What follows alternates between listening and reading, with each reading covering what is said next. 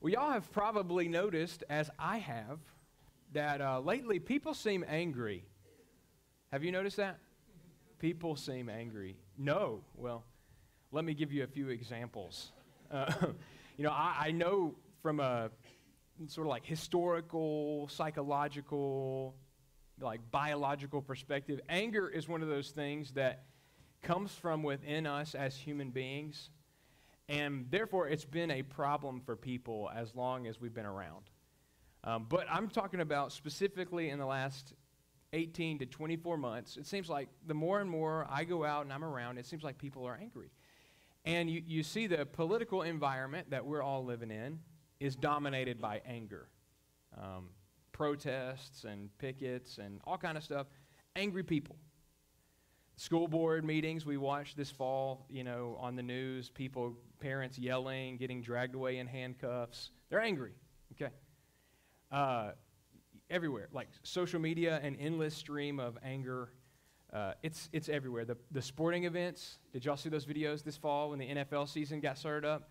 it was like every week, week you're watching the highlights of who made the best passes, who had the most rushing yards, and what fan base took out their anger and animosity on someone else. And it's like every week in the stands, people are just getting leveled and decked, laid out. People are angry. And that's a problem. Um, Abraham Lincoln said that you can determine the greatness of a man over what makes him angry. And if you think about the anger we see, I wonder what that says about our world. Like, are we a, are we a great people to get angry over the things we get angry about? Because there are things worth getting angry about. Then there's the stuff that bothers me. And, and I found a list that I really relate with uh, 20 things that make you irrationally angry. Number one, when people chew their food too loudly. You know, like, like burns you up inside. You're like, come on, man, stop. Number two, when people talk loudly on the phone in a public place. Excuse yourself and go outside before I make you. You know, that's how I feel. When people walk slowly in a parking lot and take up the whole aisle, and you're like, come on, and you want to honk at them, but you're a Christian person. And so you let them walk. Uh, you guys down here, the high tech folks, you understand that the anger that wells up within when you try to plug your headphones into your phone and you realize they're tangled.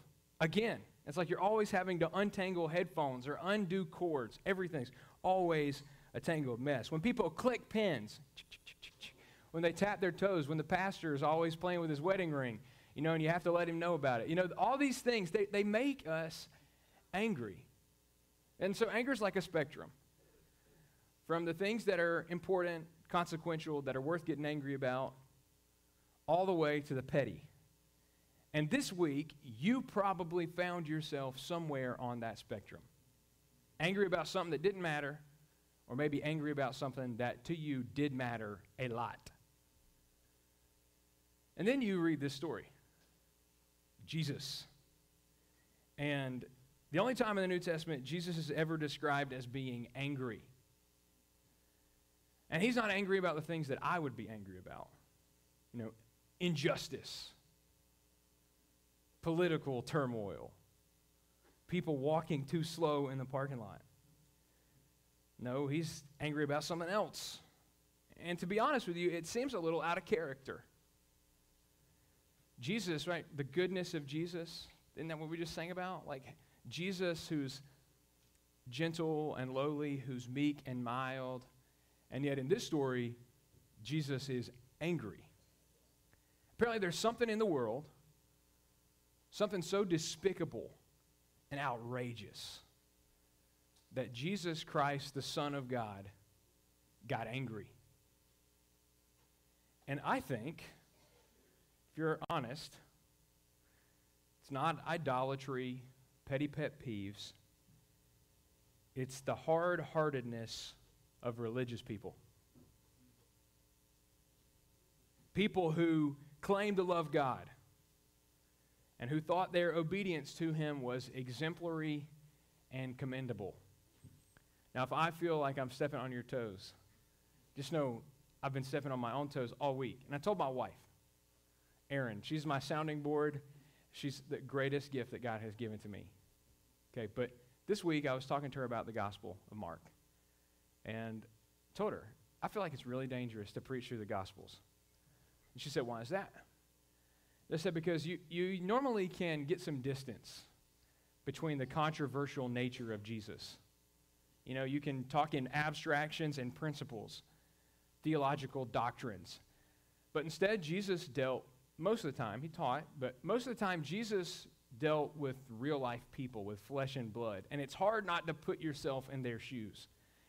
And I, I can't help but feel like Jesus is talking to me, that Jesus is angry at me for my hard heartedness. And if he is, and I'm not, I'm not saying he's angry at you, but if he might be, if there's something that makes Jesus angry and it's hard heartedness present in religious people, as a religious person, I want to understand that. I want to understand why it's so infuriating to him. And I want to avoid it with all my heart. And so here's what I want you to see this morning that Jesus is grieved by hard hearts because they're out of step with his purpose for the world. That's the issue here with these Pharisees. And when it's present in us, it's the issue with us. So if you're with us for the first time, we've been walking through Mark's gospel. Today is like the 12th sermon, I think, um, from Mark 1, 2, and 3. And we've been really trying to ask the question is, from the Bible's perspective, who, who is Jesus? We have our preconceived notions, we have our Sunday school answers, but who is he? Who is Jesus? And we've seen that Mark presents him as the fulfillment of all the Old Testament's promises about a coming Messiah. That he's the Son of God. He's the King who came pronouncing the fullness of time and the kingdom of God being at hand. And we know that because as the King, he starts to exert his authority over everything he can get his hands on. He exerts his authority as King over teaching. And people say, wow, what is this? A teaching with authority. He exerts his authority over demons, unclean spirits, and just like says a word and they leave. He exerts his authority over sick people, over illness, and he just touches them or speaks the word and they are healed, like the man with the withered hand in our story. He even exerts his authority on earth to forgive sins. And so you can imagine how all the world that heard of the good things of Jesus, the goodness of Jesus we sang about, flocked to him and it's like everywhere, people pressing in, wanting a bit of what Jesus had to offer. And at the same time, he started facing growing opposition from the religious people. And it was challenging for him. Because, like everywhere he went, there was always a group of people wanting in on Jesus' action, what he could do for them. And there were people in the background with clipboards keeping their eye on him and making sure he didn't step too far out of line. That became a problem. We've seen five controversy stories now. This is the fifth. And really, all along, there's some conflict bubbling underneath the surface. Y'all can attest to this. That the Pharisees are asking questions Why are you eating with sinners and tax collectors? Why aren't your disciples fasting? Why are they doing what's unlawful on the Sabbath? You know, they're asking questions, accusatory, skeptical, trying to put the spotlight on Jesus as some kind of renegade religious person. But here in this story, that sort of undercurrent of conflict finally boils over. And this is a turning point in the rest of the gospel. I hope you saw in verse 6, we're going to see it briefly in a second, that after this story, they go from skeptical, accusatory questions to seditious and conspiratorial plotting to kill him. So, this story really is the pivot and turning point, point in Jesus' conflict. Everything changes after this. What was underneath the service comes up to the top. And this time, rather than being challenged by the Pharisees, Jesus actually instigates it. And so I just want to tell you this story and then give you four truths about hard heartedness. So listen close. Right, Jesus and his disciples are outside of town one Sabbath day. And they get into a conflict with some Pharisees because the disciples are picking grain, rubbing it in their hands, and eating it and according to the traditions that the rabbis had written, that was illegal, worthy of death. So when the Pharisees asked Jesus about it, we saw this last week, Jesus says, Hey, listen, they're going to be all right. They're with me, and I make the rules. And so the disciples go about their business, eating the grain, and the Pharisees walk off really mad. They leave outside the town. They come back into town, probably into the town of Capernaum, and they go into the, uh, the synagogue for church. And in walks Jesus. And I don't know, maybe sitting off in the corner somewhere, the Pharisees have found a comfortable seat. and they start watching him again. They're keeping their eye on him. They want to see if he's going to do what they think he's going to do. That he's going to make a scene and he's going to heal this man. And so Jesus, knowing their thoughts, says to the man they're thinking about, the man with the paralyzed hand, Excuse me, sir. Come here. I want you to stand right here. The Greek says he brought him up into the middle of the room. So he makes sure everybody's attention's on him, like the, the spotlights were blaring on the guy. And I imagine Jesus puts his arm around him and looks at the Pharisees sitting in one corner. I don't want to highlight any specific corner, lest you think I'm speaking of you. But, but in some part of the sanctuary, there's some Pharisees, and Jesus puts his arm around the guy and he says, Hey, let me ask you a question. Since y'all are so concerned about what's right and what's wrong for the Sabbath day, let me ask you Is it right for me to do good or to do harm on the Sabbath? Is it right for me to save a life or to kill? This is what you call a softball. They're supposed to take their bat and knock it out of the park like the Braves did last weekend, okay? They're supposed to win, okay? This is an easy answer. Had to get one of those in on you. Had to. Uh, seven to nothing, you know. Um, no cheating involved, I'm sure. But here's the deal, all right? This is a softball. What's right? What's wrong? You guys are specialists at this. You know it. You know the black and white. Surely you can answer me this easy question. Which is right? For me to do good or to do bad? To save a life or to kill? They can't bring themselves to answer. They're silent. And they knew if they said, Of course, Jesus, it's good, it's right to do good, then when he did what they knew he was about to do in healing this man, they were going to lose all their standing and bringing charges against him. They also knew if they said it was right to do harm, they'd be the craziest people in all of Israel. It's never good to do bad, but especially on the Sabbath. So, what could they do? It's a classic catch 22 lose lose situation. So they just sat there, arms crossed. And that made Jesus angry. Uh, maybe you saw it, verse 5. After looking around at them with anger, grieved at their hardness of heart, he said to the man, Stretch out your hand. You know, I, I know Jesus knew those men's heart. He'd, he'd already seen into them and, and knew that they were questioning in themselves who he thought he was, that he could tell a person their sins was forgiven. So he sees into the recesses of their heart. He knows what they're thinking. But in this situation, the inner person that's normally hidden to everyone else was on display for everyone to see. The real condition of their heart was put on full display in their hardness of heart, their insensitivity to a man who had a life altering and debilitating disability. They felt nothing about it. They'd rather be right than to see the man be healed.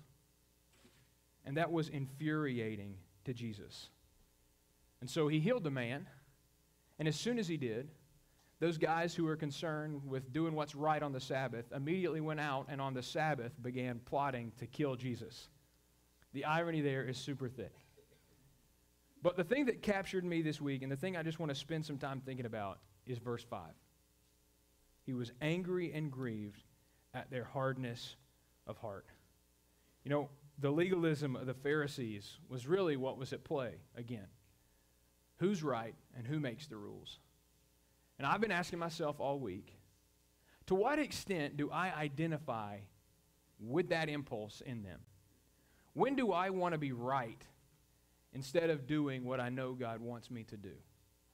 And maybe you're there. Maybe you can think of times in your life when you've uh, known full well that you were wrong, but you were too prideful to say so. And um, if so, maybe let me give you four truths about a hard heart that'll help you diagnose if that's really our condition, okay? Four truths about a hard heart that we see from this story. Number one, hard hearted people are indifferent to the needs of others. All right, if you're the type of person that writes things down, this would be something to write down. Hard hearted people are, colon, one, indifferent to the needs of others. Isn't that obvious here? Hard heartedness of the Pharisees is revealed when Jesus puts them to the dilemma which would be better for me to do in this situation? To heal this man or to follow your ridiculous rules? You know, the rabbis had heaped up, I told you last week, all kinds of extra fences around God's command. And so the Sabbath commandment contained in the Ten Commandments is good. Honor the Sabbath and keep it holy.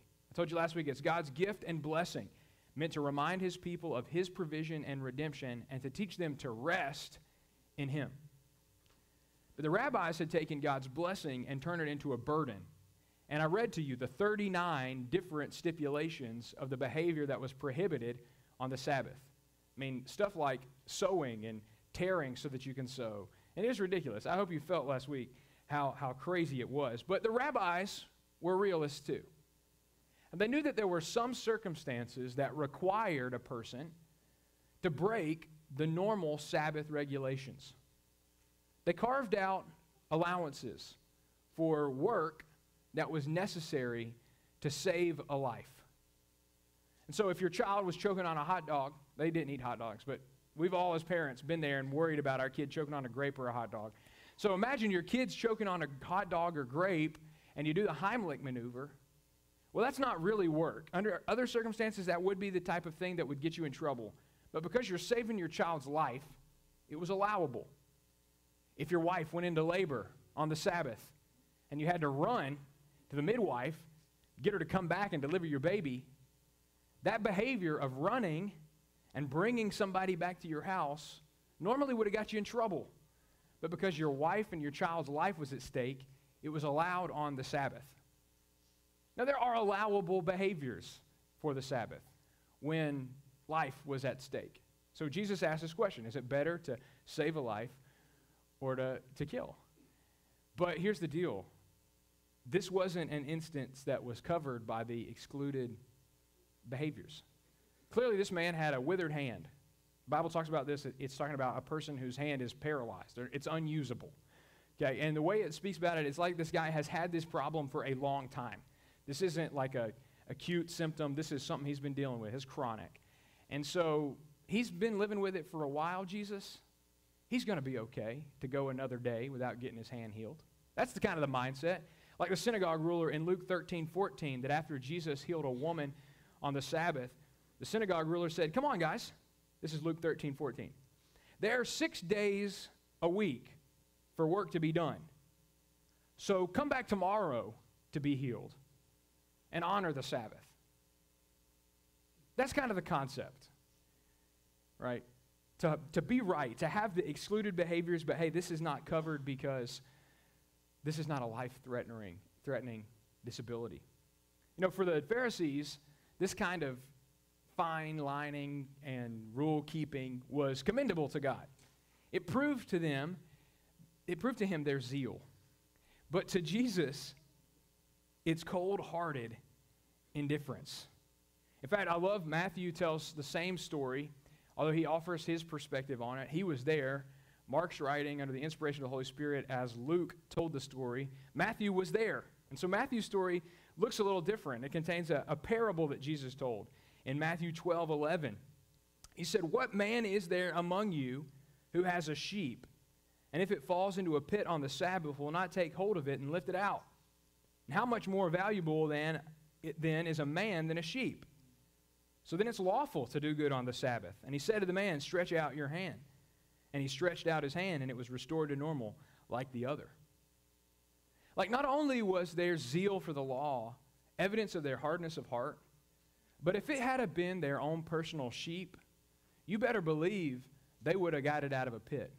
But because it was a man that meant nothing to them, he was a prop in their conflict with Jesus.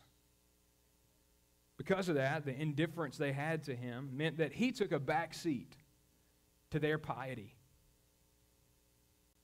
God's commandment to show mercy and to walk humbly with God, to do justice, was negotiated away. They're indifferent. You know, the hard hearted person is insensitive to the needs of others, and that makes Jesus angry. He's angry at indifference. And you can imagine why. I mean, do you think there was an indifferent bone in Jesus' body? Do You think there was any part of him that wasn't motivated by a kind of love for people that you and I only occasionally glimpse? I mean, his whole life is the fulfillment of John 3:16, right? God so loved the world that he gave his only begotten son. His life is an expression of the love of God and everywhere he went you see over and over and over Jesus feeling for people, not indifferent, totally caught up in whatever they were doing. I love the way Mark tells the story. We saw it a few weeks ago when the leper comes up to Jesus and busts through all the social conventions, falls at his feet, and says, Lord, if you're willing, you can make me clean. And Mark says that Jesus was moved within himself. He experienced a gut wrenching pity for the man. He wasn't indifferent to this leper. He was torn, brokenhearted.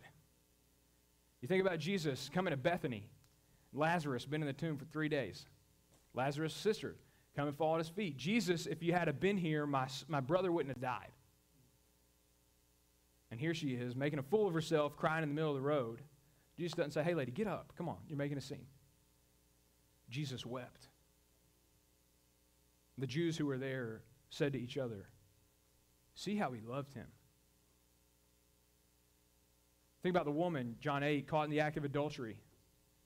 Here are all these men ready to carry out God's law, indifferent to the life of suffering this woman has experienced. And from stage left, here's Jesus kneeling in the dirt, writing something, confronting those men and then comforting the woman. I mean, everything Jesus did was motivated by compassion. So when he sees people indifferent to others, the needs of others, the suffering of others, the hurt of others, it, it makes him angry.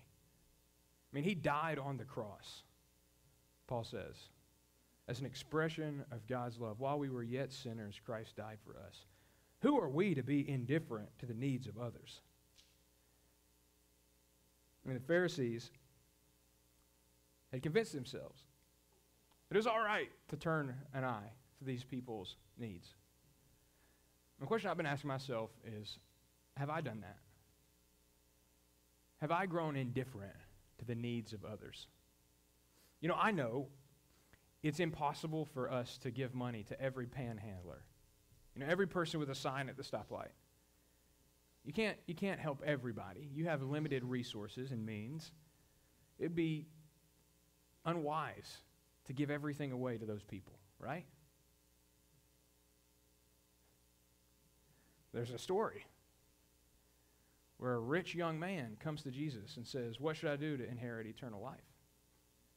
Jesus says, Well, keep all the commandments. So I've done that ever since I was little. You said, Well, you're close to the kingdom of God.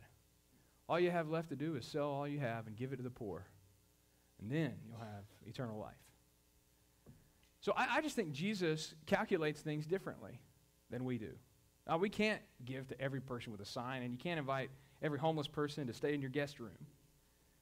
But in our culture, Christians sort of carry this reputation of being unconcerned about the world, of being self righteous and unloving. Um, the phrase we always talked about was being a Bible beater. You know, you just walk around looking for somebody to hit over the head with the giant Bible you carry because you're so holy. You know, and that's the reputation we have. And unfortunately, many of us contribute to it. You know, we come to church Sunday in our four walls, holier. We this is my first Sunday that I haven't worn a jacket, a sport coat, or something. I was tr- trying to be a little rebellious or something. But we come in our four walls and we, you know, we see the people we know. They look like us. They think like us. They believe like us. We hug each other. We laugh and we go. And we see each other next week. And throughout the week, we're totally indifferent to the needs of the people around us. That's a reputation anyway. And so I would just ask you, you know, are you indifferent to the needs of others? Do you, do you see in yourself the kind of hard heartedness that makes Jesus angry? Keep thinking about it. Number two, hard hearted people distort the word of God. Hard hearted people distort the word of God. Yeah, Jesus asked him this question. You know, which is right? To do good or to do harm, to save a life or to kill. Um, we saw last week the Pharisees had twisted God's commandment about the Sabbath into um, a roadmap for proving their righteousness to God, a way to earn their salvation. And here, surely they should have thought back to their Bible study lessons and all the Sunday school lessons they'd had, where they knew what God required in the Sabbath to, to do good, to love justice, to walk humbly with God. These are the things that God called his people to, but somehow they had managed to carve out a view of the Sabbath that prohibited the kind of loving action that Jesus showed to the man with a paralyzed hand. That was inappropriate and unlawful. And I wish that it wasn't a pattern in their lives, but we, we know enough about the Pharisees from the Gospels to know that this is something they often struggled with. They often found themselves using God's word not to lead them into deeper obedience and deeper faithfulness, but to excuse an unrighteous life. And I think one that's really, really upsetting is in Mark chapter 7. It's just a few pages over. And uh, we're going to see this in depth, I imagine, Lord willing, sometime in the spring. But in Mark 7 6, Jesus gets into a conflict with the Pharisees over the place of tradition, over man made rules in their religion. And uh, so this is what he says Mark 7 6. Rightly did Isaiah prophesy of you hypocrites. Yeah, y'all are going to be excited to hear that sermon, aren't you? It's like we put ourselves there. I'll go easy on you. This people honors me with their lips, but their heart is far away from me. But in vain do they worship me, teaching as doctrines the precepts of men. Neglecting the commandment of God, you hold to the tradition of men. And he was also saying to them, You're experts at setting aside the commandment of God in order to keep your tradition. Think about that. You are experts. You want everybody to know you're an expert. Well, you are an expert. You're an expert at setting aside God's commandment so you can obey your tradition. For example, Moses said, Honor your father and your mother, and he who speaks evil of father and mother is to be put to death. But you say, if a man says to his father or his mother, Whatever I have that would help you is now Corban, that is to say, given to God, you no longer permit him to do anything for his father or for his mother, thus invalidating the word of God by which your tradition, by your tradition which you've handed down. And you do many such things as that. Imagine this. I mean, the first century, no social safety net, no retirement accounts, pensions, Social Security, nothing like that. If once you got past the age of working, you didn't have the resources to live, you relied completely on the generosity and care of your children. So imagine that you get to that 65 mark, 62 and a half, they throw a party for you at work, they load up your office in the back of your car and they send you away, and you show up at your kid's house ready to move into that mother in law suite that they built for you. And they tell you, wouldn't you know it, Mom? We were going to build that mother in law suite, but instead we gave all our money away. Sorry. Imagine how gut wrenching that would be. That'd be terrible. But then imagine that your kid did that and said that it was okay because you gave it to God and God was pleased that you'd sacrificed everything. Have a nice day. That's what they were doing. The money that they were supposed to use to take care of their parents and keep the commandment to honor father and mother, they'd put in the offering plate. They'd get gotten rid of it. Which is God honored more by? That's a good question, right? Is God honored more by me loving my parents, by providing for their needs, or giving my money away? According to Jesus, it'd be better that you did the responsibility that God gave you as a child, honor your parents by taking care of them, than devoting all your wealth to God.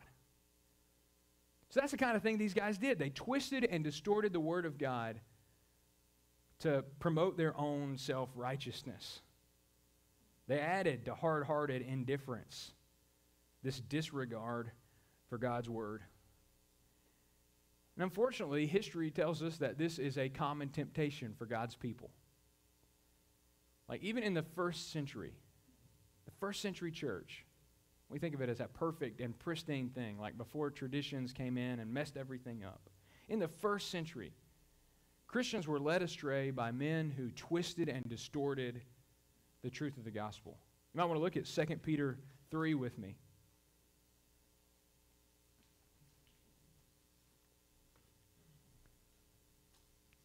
Second Peter 3, which is pretty cool because this is the only chapter in Peter's letters where he gives a shout out to Paul. And he says some of the stuff that Paul wrote in his letters was really tough to understand. So if you're ever reading Romans and you're like, I'm so confused, you're not the first person. It's right here in the scriptures. But I want you to see verse 16 and 17. At the end of 16, he says, The untaught and unstable distort the, uh, distort the, Paul, the Apostle Paul's letters as they do the rest of Scripture to their own destruction. And so he says this You, therefore, beloved, knowing this beforehand, be on your guard, so that you're not carried away by the error of unprincipled men and fall from your own steadfastness. Peter's warning them. There are some guys who take the things Paul wrote and the rest of the scriptures and they twist them in ways that they are not meant to be twisted. He talks about it back in chapter 2, verse 18. He says, They speak arrogant words of vanity and entice you by fleshly desires, by sensuality. They're those who barely escape from the ones who live in error, promising them freedom while they themselves are slaves to corruption. For by whatever a man is overcome, by this also he is enslaved. They're the guys who, who said, Hey, listen, we've heard the gospel message that one is saved not by works of the law, but by the grace of Christ, by faith. And so, since my own works don't contribute to my salvation, what I do doesn't matter. They're the people Paul's talking about in Romans when he says, What should we do? Should we sin all the more that grace may abound? They thought, hey, since our works are nothing before the Lord, we can do whatever we want. They twisted the Word of God to excuse their licentiousness, their sensuality. They're not the last. You look at the history of the church, you got the Crusades, using the Word of God to justify holy war, the evils of slavery, domineering husbands reminding their wives what the Bible says. That's not the truth. You're distorting the Word of God to excuse your unrighteous behavior. Abusers who would enshrine their abuse in the Bible. It's despicable. And it makes Jesus angry. The, Bible's not something that's flexible, you know, and we can pick and choose a verse here and there to excuse any behavior we want. It's the Word of God that we submit to and allow to guide us in everything we do, say, and think. Jesus is the standard. We're not the standard using the Bible to justify. We follow his lead. And that's what these guys are guilty of. They're guilty of distorting the Word of God. I wonder, have you been guilty of that yourself? Number three, hard hearted people oppose the work of God. They distort the Word of God and they oppose the work of God. So the Pharisees' biggest problem was they failed to recognize Jesus' true identity. If you get that wrong, everything else is wrong too. It's like my brother Ryan told me if you get the top button off, the rest of the shirt's not right. and it's true. That's true. If you, if you don't get right your understanding of Jesus, your life is going to be out of whack. You're going to stand in opposition to what God's trying to do around you. These men had a pretty clear understanding of what they expected the Messiah to be about. They thought he'd be a political ruler who one day would just show up in Jerusalem, set up his throne in the temple, and kick out all the oppressors from the promised land. Then he'd reign again as David on the throne, just like Psalm 132 promises, and God's people constantly reminded him, You said David's son was always going to be on the throne. Where is he? So when Jesus shows up, a carpenter by trade, an itinerant preacher and miracle worker from a backwater town called Nazareth, they were pretty sure he was not the Messiah. He didn't fit the mold. And so everywhere they went, they followed him looking for opportunities to point that out. Because it seemed from their perspective that maybe people were starting to think he was the Messiah. And that was wrong. So they set themselves in opposition to him even to the point when Jesus exerts his kingly authority, giving first fruits that the kingdom of God was at hand by healing a guy's paralyzed hand, they thought the best thing they could come up with, the best course of action, was to go out and plot with the political guys to do this guy in. They were totally opposed to the work God was doing. And you got to believe that that's the way many Christians are today. They're like Jonah, who, after he preached a message of impending judgment, went out to the east of the city of Nineveh and waited to see if maybe God would finally come to his senses and obliterate those sinners off the face of the earth. He was angry that God had been forgiving. They're like the prophets. Jesus said, You're always persecute your father's always persecuted the prophets. There's not a prophet I sent to the people that wasn't opposed. Prophets just trying to preach God's word. People want nothing to do with it. So they get rid of those prophets and find their own prophets who's going to distort the word of God and tell them the things they want to hear. Got to think about those who oppose the church. The Apostle Paul, who in his zeal for Judaism traveled around the ancient Near East, going from town to town, finding people who were following Jesus, throwing them in prison, and taking them back to Jerusalem so they could be tried and executed. But he's on his way to Damascus. A blinding light shows up in heaven. He falls off his horse and he hears a voice Saul, Saul, why are you persecuting me? He says, Who are you, Lord? He said, I am Jesus. He realized in a flash. He thought he was being zealous for God's work. Turns out he was standing in stark opposition to it. He was standing in the way of what God was trying to do. And I think there's no more obvious place in our world where we see Satan's activity than in opposition to the work of God. You think about it, from the beginning, that's Satan's goal. God creates this world, puts people in it. They're going to live to glorify him completely. And as soon as Satan gets the chance, he throws a wrench in the gears trying to stop the good thing that God is doing. And it seemed to work. You know, here Adam and Eve living in perfect harmony, walking with God. Next thing you know, they're outside of the garden, walking around in animal skins, banished from the presence of the Lord. Standing opposed to the work that God was trying to do. But it goes on and on and on until finally you get to Mark 8 and Peter hears Jesus say, Hey, at this point, I'm headed to Jerusalem, and I just want to give you guys a heads up and forewarning that when I get there, the religious leaders are going to conspire with the political leaders. They're going to betray me, and they're going to crucify me. And Peter says, You know this. There's no way, Lord, we'll ever let that happen to you. That's satanic opposition to the work you're trying to accomplish. When in fact, Jesus says, No, get behind me, Satan, for you're setting your mind on man's interests and not on God's. Hard hearted people consistently turn their eyes away from the truth of God that's staring them in the face. And as a result, they oppose the work of God all around them. I think it happens today.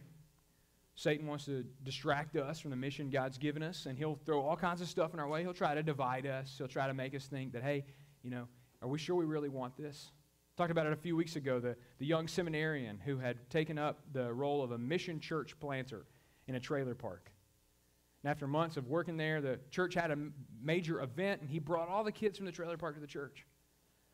And pretty quick, the church people got together with him and came up with a plan how they could keep those kids separate from the normal kids who came to church. That's standing in opposition to the work of God. I remember hearing the story about a young kid who lived in a neighborhood around a church. Came from a broken home, incredibly poor, always dirty, never wore shoes, but always would ride his bike around a church, through the church parking lot, especially when people were there, when people were coming into church. He was always around. As soon as the people got inside, he'd park his bike and he'd stand outside the church with his face pressed against the window. And after a few weeks, my granddad, who was a pastor of this church, told one of our ushers, Hey, go out there and tell that kid to come into church. So the usher did. He went outside. Son, why don't you come into church? I don't have the right clothes to go in that church. What, what kind of church? What kind of church? Either explicitly or implicitly forecasts and broadcasts of the world. You're not welcome here. A hard-hearted church opposed to the work of god in the world. That's what it is. A church that doesn't seek to tear down every barrier that would prevent people from hearing the word of the gospel is a hard hearted church. And they're everywhere. Because there are hard hearted people everywhere. And they get together in churches and it becomes a hard hearted church. And I don't know if you're there. I'm, I do not know if I'm there, to be honest with you, but I want to be exposed by God to let me know if I am. Because, number four, hard hearted people will experience the wrath of God.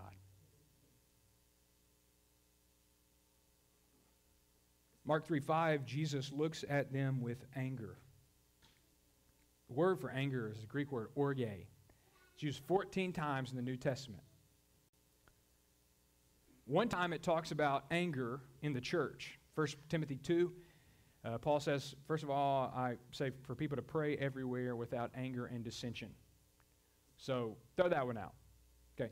There are 13 times in the New Testament where the word orge is used. Twice it's talking about Jesus. The other 11 times that's translated the wrath of God. The wrath of God. The wrath of God. Wrath of God's an uncomfortable thing to think about because we like thinking of Jesus, the meek and mild, and the gentle and lowly. We forget that our God is a consuming fire. He's a, he's a, a flaming hot ball of holiness, righteousness, justice, and truth. And a just and holy God can't be in the presence of sin, can't even stomach the thought of it. And so while he's merciful now, he promises one day to act in justice and righteousness towards the sin of man. And that action, that judgment of sin, is his wrath. It's his holy anger towards that which is despicable to him.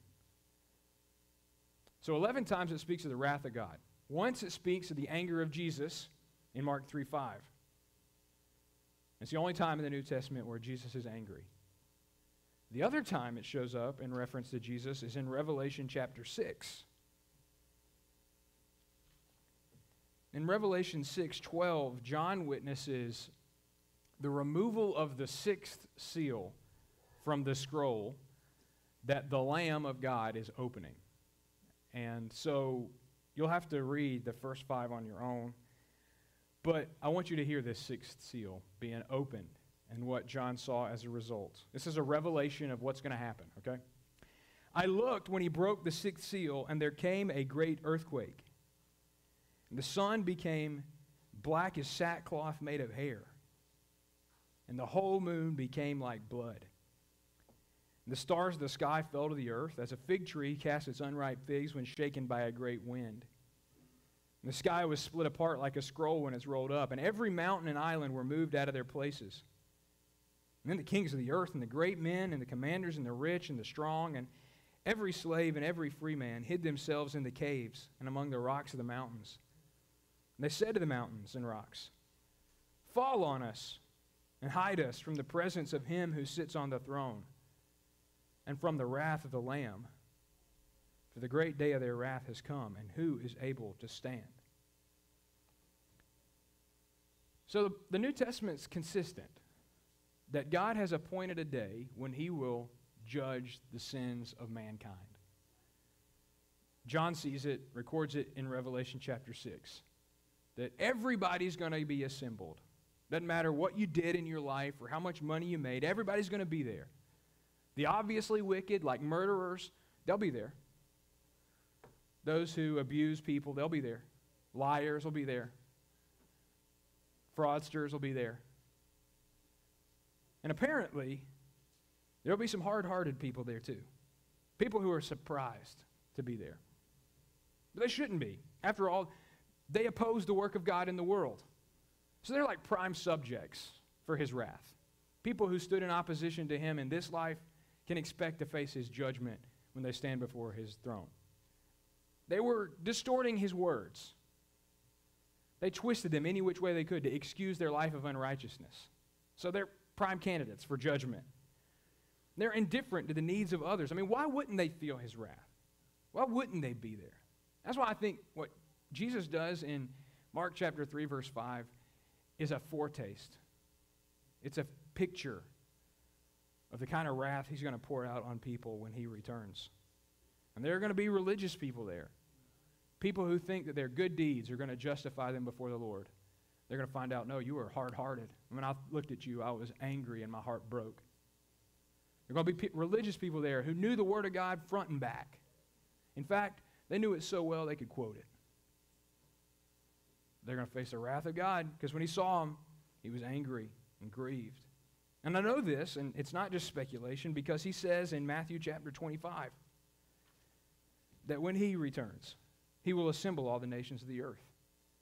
And on the right, he'll put one group he calls sheep, and on the left, he'll put another that he calls goats. And he'll say to those on his left, Depart from me, accursed ones, into the eternal fire which has been prepared for the devil and his angels. For I was hungry. You were indifferent and gave me nothing to eat. And I was thirsty. You were indifferent and gave me nothing to drink. And I was a stranger.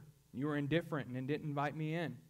Was naked and you were indifferent and you didn't clothe me. I was sick and in prison and you didn't visit me. And then they'll say to him, Lord, when did we see you hungry or thirsty or a stranger or naked or sick or in prison and didn't take care of you? And he'll answer them Truly I say to you, to the extent that you did not do it to one of the least of these, you did not do it to me. And these will go away into eternal punishment, but the righteous into eternal life. Church, Jesus is angry and grieved over hard hearts. There's no place for hard hearted people in his kingdom. There's no such thing as a compassionless Christian. And so, as we leave this morning, I would just ask you to ponder do you have a heart like this? Are you indifferent to the needs of others? Or do you feel as Jesus feels? And do you love like Jesus loves? Know, the truth is, by nature, each one of us is totally self absorbed and indifferent to everybody but ourselves. Uh, the Bible says we're that way because we inherited a sinful nature from our first parents, who were created by God to enjoy perfect fellowship with Him, but rebelled against His authority. Because of that, every person who's ever lived is born not neutral, but dead in their trespasses and sins. They're blinded and indifferent to the truth of God. Because of that, we are bound for a day of judgment. But the Bible says that God did love the world. And he sent his only son, Jesus, that whoever believes in him wouldn't perish but have everlasting life. It says God demonstrated his own love for us in this way that while we were yet sinners, Christ died for us. It means that there's hope for hard hearted and indifferent people, too. That Jesus died on the cross for our indifference, for our hard heartedness. And it's better than that. Because he doesn't just want to forgive us of our past record of wrong and all the times we've turned a blind eye to people in need, but he wants to change us and remake us into his image. The promise of the Old Testament was that when the Messiah came, he was going to make a new covenant with his people. And that covenant would be identified by a replacement of a heart of stone with a heart of flesh where they would feel they'd want to do what pleases Him. They would want to live in a way that honors Him, in a way that reflects His glory, kindness, goodness, and mercy to the world. And He wants to do that in you. He wants to take your indifferent heart and He wants to replace it with His heart, the heart that loves sacrificially, that counts others as more important than themselves, that willingly lays down their rights for the good of others. And this morning, He wants you to know that today. Like today, today. It says in Hebrews, today if you hear his voice, don't harden your hearts, as in the rebellion. But as long as today is called today, today's the day of salvation, and now's the accepted time. So you've heard the voice of God speaking to you. Do what you need to do. If you need to pray and ask Jesus to forgive you of past sins, do that. If you need to ask Him to take your heart of stone, replace it with a heart of flesh, do it. But we're coming up on time, and I want to say this last thing. The guy who gets overlooked in the conflict is the man with a withered hand. And this morning, I want you to know Jesus' heart for you if you feel broken, if you've been hurt by hard hearted people, if you've been looked over and wondered if anybody cared for you. You know, Mark 3 5 is the only time in the Bible when Jesus is described as angry. There's also another one time thing. Matthew 11, 28, Jesus tells the world what his heart is like. Not hard hearted. He says, Come to me, all who are weak, weary, and heavy laden. Take my yoke upon you, learn from me. Here it is. I'm gentle and lowly in heart. If you feel broken, you feel overlooked, you feel like nobody cares about you, I can tell you, Jesus Christ, the Son of God, Messiah, has a heart for you. He loves you.